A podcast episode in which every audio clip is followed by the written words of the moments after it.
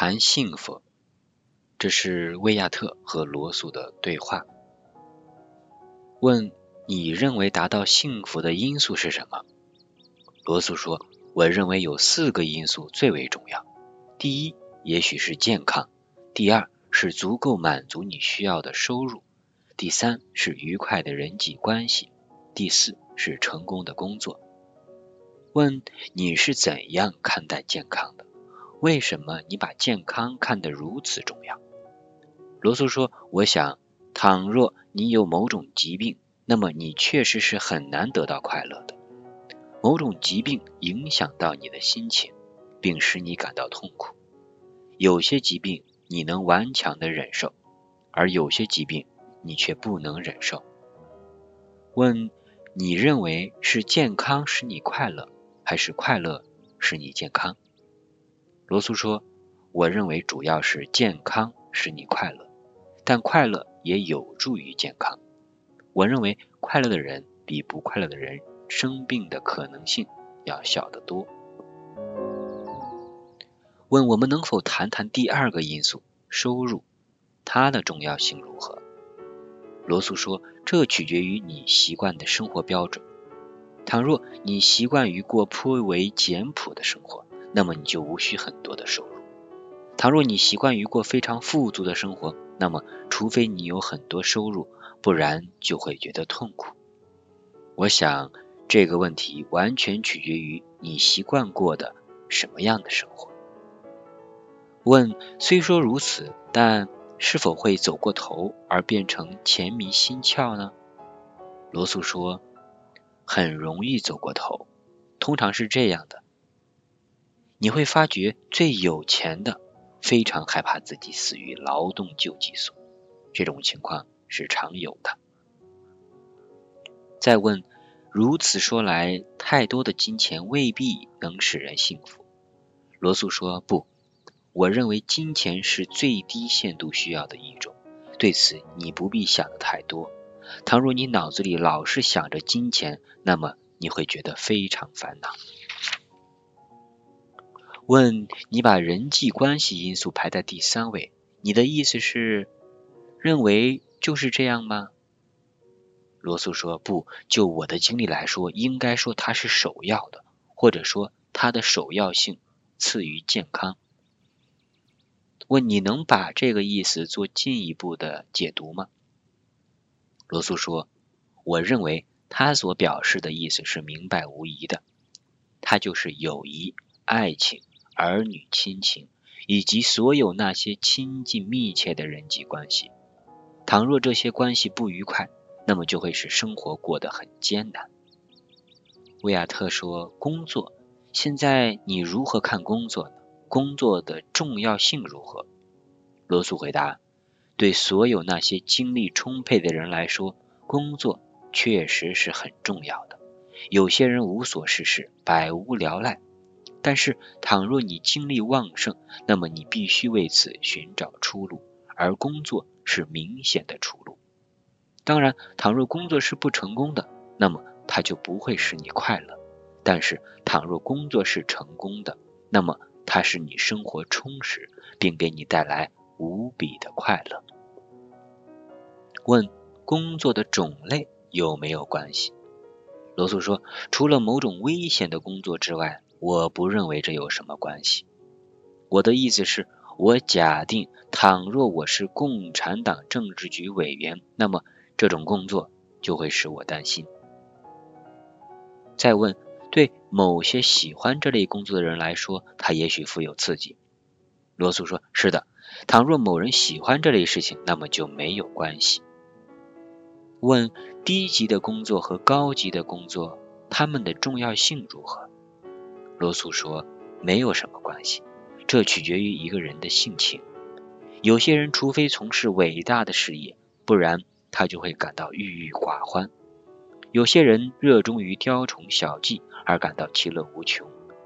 这同一个人的性情息息相关。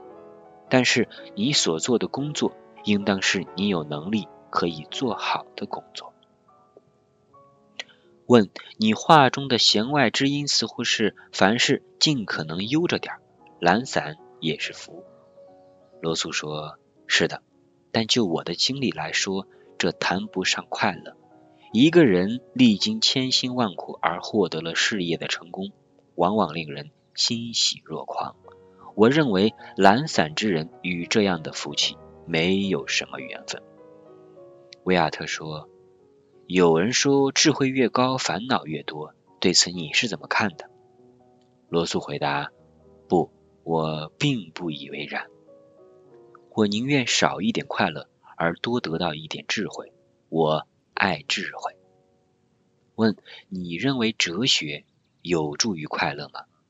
罗素回答：倘若你恰好对哲学感兴趣，并善于运思，那么它就有助于快乐；否则就不然。其实干泥水活也其乐无穷。要是你是一个好的泥水匠的话，只要你做得好，任何事。都有助于快乐。问不利于快乐的因素是什么？罗素说，除了我们刚刚谈到的那些相反的情况之外，这样的因素很多，其中之一便是忧虑。就此而言，我是越过越快乐，我的忧虑越来越少，因为我发觉了对付它的行之有效的方法，这就是遇事做如实观。现在有什么糟糕透顶的事情可能发生呢？好吧，一百年以后终不会还是如此糟糕吧？这也许不会有什么关系。你对此想通了，也就不会那么焦虑了。忧虑来自躲避，不去面对可能发生的各种不愉快的事物。问：你能随心所欲地排遣忧虑吗？罗素说：“不完全能够，但在很大程度上能够做到。”威亚特问：“你认为嫉妒也是不利于快乐的因素吗？”罗素说：“嫉妒是的，对绝大多数而言，嫉妒是造成很大痛苦的根源。我记得画家海登，他不是一位杰出的画家，但他自以为是。他在日记中写道：拿自己与拉斐尔相比。”挨了一个痛苦的上午。问你能否进一步谈谈这个问题？罗素回答：我认为对绝大多数人来说，他们拥有很多东西，本来可以使自己快快乐乐的，但只是因为别人似乎拥有更多一点的东西而产生了烦恼。他们想到别人拥有更好的汽车或更好的花园。想到某某人的工作得到了那么多的称赞，或者想要是能住在更愉快的环境里，那该多好啊！诸如此类，不一而足。不是去享受可以享受的东西，而是去想别人有更多，这样也就没有愉快了。而别人多不多，这是不值得计较的。问：是的。但在某种意义上说，嫉妒不也可能是一件好事吗？倘若你嫉妒别人的成果，因为你觉得他可能比你的成果要好，那么嫉妒不也可能成为刺激你更好的做好自己的工作的兴奋剂吗？罗素说：“是的，有这样的可能，但这也可能刺激你把事情做得更糟。我认为，嫉妒首先是试图干扰别人的工作。”超过别人有两种方法，一种是使自己超过别人，一种是把别人往后拉。问厌烦，你认为它的重要性如何？罗素说：“我认为厌烦是至关重要的。”问一个人怎样才能消除厌烦？例如，受过良好教育的女子，结婚之后除了家务事之外无所事事。她该怎样排遣厌烦呢？罗素说：“这是坏的社会制度所造成的问题。我认为你不能老是通过个人行动来加以改变，但你所举的这个例子在今天是非常重要的。这表明我们还没有一个好的社会制度，因为每一个人都应当发挥其所掌握的任何有用的技能。现代受过高等教育的女子结婚之后。”不能很好的发挥作用，那是社会制度所造成的结果。问：了解自己行事的动机，避免自欺，这在很大程度上有助于快乐吗？罗素说：“我认为这很重要。人们常自以为是的想，激励他们的是崇高的理想，并由此而仇视某些人物、某些群体或某些事物。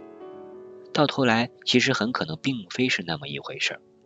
倘若他们能够认识到这一点，我认为他们会更快乐。”威亚特说：“你是否认为是自欺造成了人们的痛苦？”